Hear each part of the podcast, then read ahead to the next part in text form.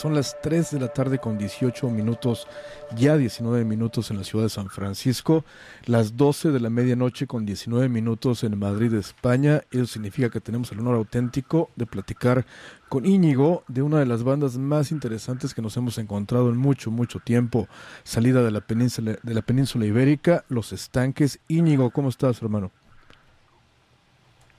Buenas, ¿qué tal? Muy bien, muy bien. Mucho, muy contento de estar aquí hablando con vosotros. Excelente, ¿cómo estás? ¿Cómo está Madrid? ¿Cómo está todo por allá en estos tiempos complicados, raros, difíciles? Sí, bueno, pues ya sabes, pues me imagino que por ahí o incluso peor, no sé, no sé, no sé muy bien, pero bueno, ya sabes, aquí uno no sabe lo que creer. Mucha incertidumbre, y bueno, también, pues oye, toda esta incertidumbre tratando de paliarla con, con, mucha música, que siempre estará ahí para ayudarnos. Claro que sí, aquí en San Francisco estamos igual que ustedes, yo creo, no tenemos ni la menor idea de lo que está pasando, ni para cuándo tener conciertos en vivo e indirecto otra vez, no tenemos ni la menor idea, algo global que nos afecta a todos. Sí, total, total, bueno. Oye, a ver, a ver, a ver en qué queda esto, hay que ser positivos y, y eso, tirar para adelante. Ante todo, tirar para adelante. Definitivamente, felicidades por el 4, el cuarto o el 4, ¿cómo le, cómo le llaman cómo le llaman ustedes al nuevo nuevo disco? ¿El 4 o cuarto?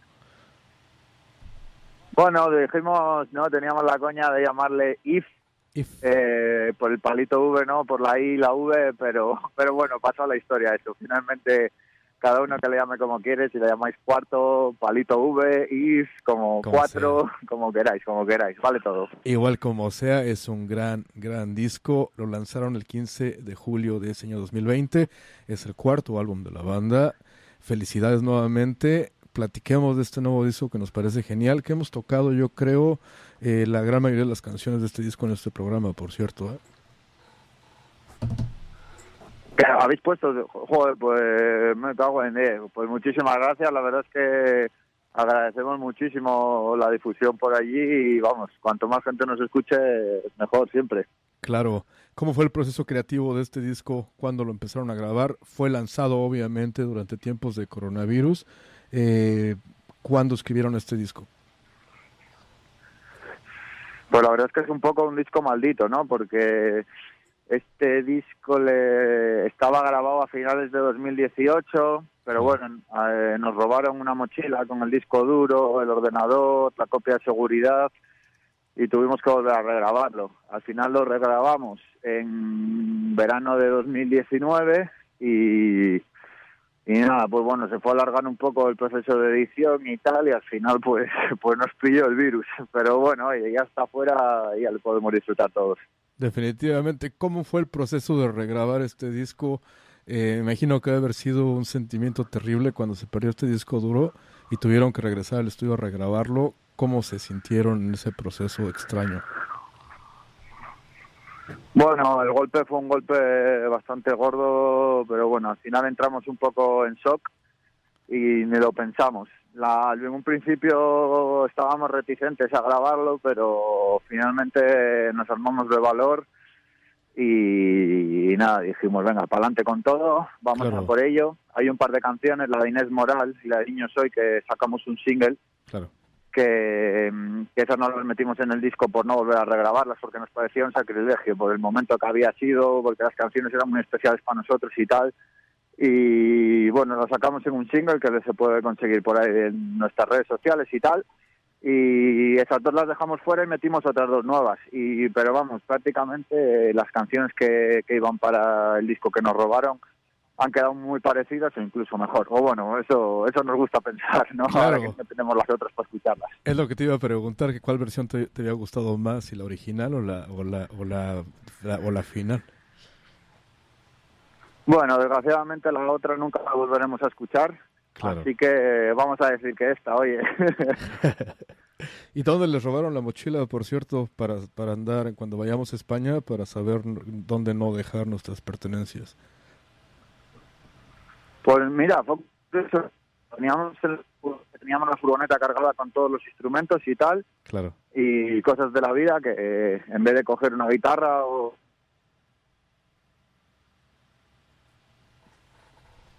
Ah, creo que te he perdido, Íñigo, ¿me escuchas? No, se ha perdido. Hagamos la llamada nuevamente, no hay ningún problema. Me encanta ese tono, por cierto. Llamemos nuevamente a Íñigo rápido, ¿eh? No nos tardamos. A ver, ahí está el tono. ¿Que se cortó? Que te hemos perdido exactamente. Vale, vale, pero aquí estoy, aquí estoy. No, no me voy tan fácil. Perfecto. Entonces se robaron la mochila y no se robaron otros instrumentos. ¿Sabes qué? Aquí en San Francisco pasa esto muy a menudo. Cuando había conciertos, la, las bandas les roban muchas veces sus pertenencias de, de, las, de las camionetas. ¿eh? Cuando vengan acá, con cuidado también. Joder, ya, a ver, a ver a ver si a ver si vamos algún día. Nosotros, hombre, nuestro sueño es, cruzar el charco y esperemos que sea pronto. Aunque tal y como está la cosa, cualquiera cualquiera dice nada. Claro, sí, ahorita está muy complicado, pero regresaremos, hombre, cantaremos nuevamente en vivo. Del disco nuevo nos encanta la, canción de Juan el Largo. ¿Cuál es la, la historia detrás de esta canción, detrás de las letras? Bueno, las letras hablan cada una de personajes cercanos a nosotros o igual no personajes con nombres y apellidos, no, pero sí personalidades que nos hemos ido encontrando en, eh, pues por nuestro barrio, por donde vivimos. Nosotros somos de Santander, que es una ciudad al norte de España, y estamos ahora mismo viviendo en Madrid, que es la capital. Hemos venido aquí pues por la banda y tal, estamos dándolo todo. Y, y nada, eso pues es un poco lo que nos hemos encontrado en el barrio, ¿no? En el barrio en el que vivimos aquí en Madrid, en Pueblo Nuevo. Y ya te digo que no son los personajes, o sea, con nombres y apellidos, pero sí que son lo que eso, pues personalidades, distintos distintos rasgos de personas, ¿no? Que, que nos hemos ido encontrando. Claro, porque te iba a preguntar justamente esta pregunta después, ¿cuál era tu proceso creativo? Veo que, que como escritores, tal vez, como un escritor, les interesan los, los personajes, los, eh, las personas que se encuentran. Sí, bueno, más que nada, al final, mira, en esta vida no hay tiempo para todo. Claro y sobre todo lo que nos gusta es la música y bueno, quizás haciendo letras pues lógicamente eh, no, he, no he leído tantos libros como discos he escuchado, ni mucho menos, entonces pues bueno, al final para tirar un poco de la inspiración a la hora de hacer las, las letras, ¿no? A la hora de, de tener menos recorrido, digamos, en, en ese campo, pues tiras de, las experiencias personales, ¿no? De algo que te puede aportar, algo que tú has vivido, algo que tú puedes aportar fácilmente tu, tu punto de vista y tal, ¿no? Claro. Porque sí que es verdad que al final llevas toda la vida haciendo música, cada cual, cuanto más sabes te das cuenta que sabes menos, pues imagínate con las letras. Claro. Otra vida hace falta. ¿Y la música? ¿Cómo surge la música de los estanques? Tienen, tienen momentos eh, creativos específicos donde se juntan todos para, para, escribir una canción o de repente llegas tú con una maqueta y se las enseñas a tus compañeros y de ahí sale. ¿Cómo funciona todo para los estanques? Bueno, las canciones surgen en el estudio. Todas las canciones están grabadas antes de ser tocar antes de ser tocadas nunca en el, en el local. Entonces, bueno, eh, yo más que nada que tengo que más tiempo puedo dedicarle a la música, pues me encargo de grabar prácticamente todo. Y estos, pues cuando tienen tiempo suelen venir por ahí y si el que está graba y tal, y bueno, es un poco el, proceso que seguimos. Pero vamos, que a pesar de eso, eso es por el tiempo que tenemos. Eh, afectos prácticos, somos una banda, que somos cuatro y, y todos tenemos el mismo peso, porque por mucho que igual cargue yo más con el tema del estudio, bueno, pues luego de la logística se encarga otro, de y al final los, los encargados de llevarlo a directo somos los cuatro y sin, sin alguno de nosotros cuatro esto no sería posible, o sea que, que un poco eso es. Definitivamente, y han lanzado videos musicales eh, durante los últimos seis meses, tiempos de, coronavirus, como lo dijimos. Estos videos nos encantan, por cierto, se nos hacen extremadamente buenos los videos musicales. Eh, ¿Los grabaron antes de, del coronavirus o después? No, eh, esto ha sido, ha estado grabado todo, todo durante. Durante, perfecto. Como, sí, al final todo es, aquí están permitidas reuniones de seis personas y de diez y eso, y bueno, todo con, con medidas de precaución y tal. Lo hemos, lo hemos ido haciendo entre en, en este tiempo. Yo creo que es un poco lo que hablábamos antes, ¿no? Es la clave para no obviarse ni, y matar esa incertidumbre, ¿no? Claro. Es un poco el ahora aprovechar esa energía, ¿no? Que tienes dentro en forma, pues eso, de incertidumbre, lo que sea, y transformarla en algo material, ¿no? En algo que, que podamos disfrutar todos y nos pueda hacer más llevadero todo esto. Claro, ¿qué, qué, tan qué, qué, qué, papel juega la banda en el proceso creativo de, de, grabar los videos musicales? ¿Ustedes los dirigen o se acercan a alguien que, que sabe dirigir o cómo le hacen? Eh, depende, por ejemplo, pues el de la aguja y el de Flor de Limón, es el, el de Flor de Limón, lo hizo junto a Javi Trujera, que es el que hizo la, la portada del disco anterior. Y bueno, le, le dirigí un poco él y luego a la hora de montar lo montamos los dos. El de la aguja le monté yo, el de Juan el Largo en la cabaña también le monté yo, lo grabó Olivia, que es una amiga, y entonces bueno, un poco depende, pero generalmente lo solemos hacer nosotros. Sí que es verdad que los que se, porque hay que hay unos que son como muy personales nuestros no y otros que están digamos de una manera más profesional por así decirlo no más a, todo el público que esos generalmente los ha dirigido otra persona y, y bueno son videoclips más al uso no Claro, ¿vienen, ¿vienen más videos musicales, videoclips para ustedes o, ya terminaron con, con, con, los, con los videos de este disco?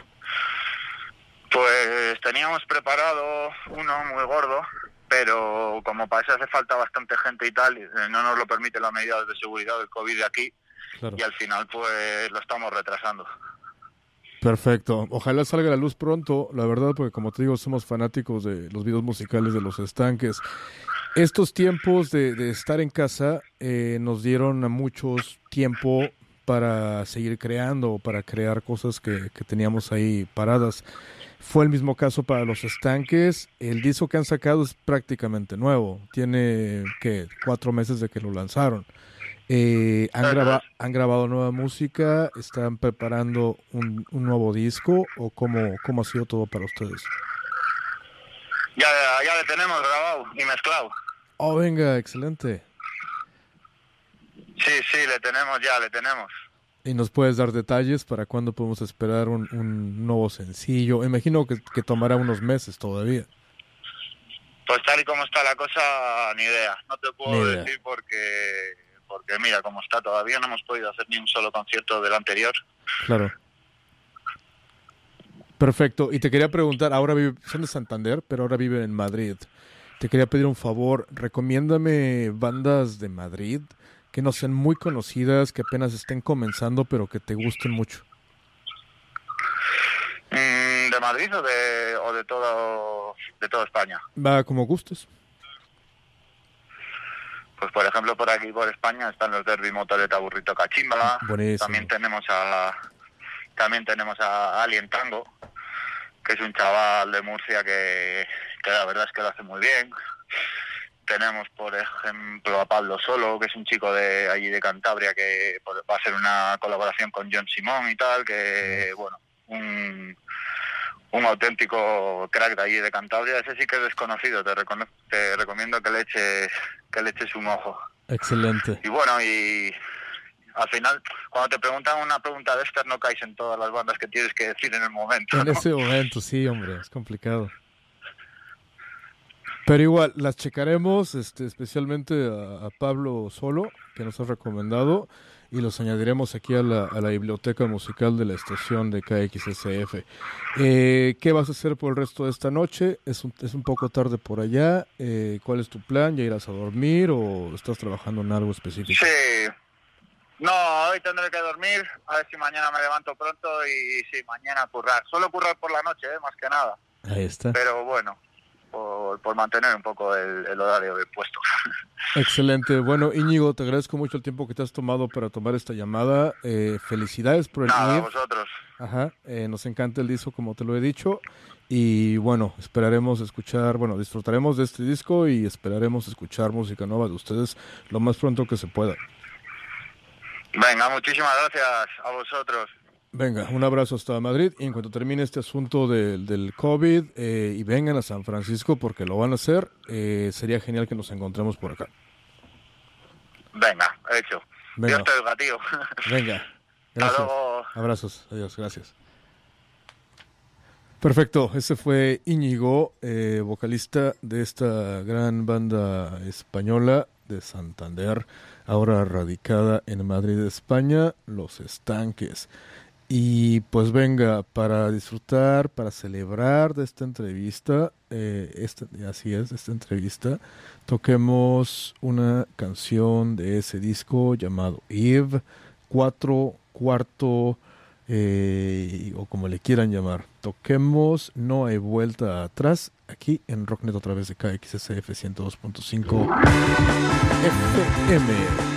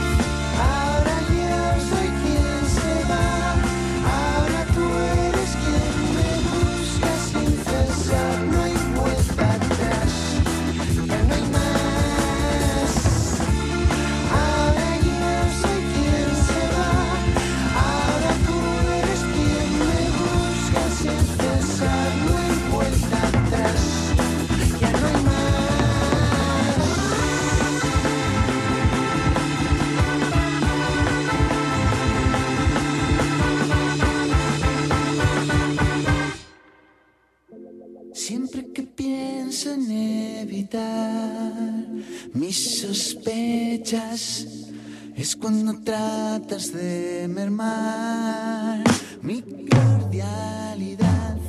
Cuando empiezo a tolerar, se aprovechan todos tus logros al negar.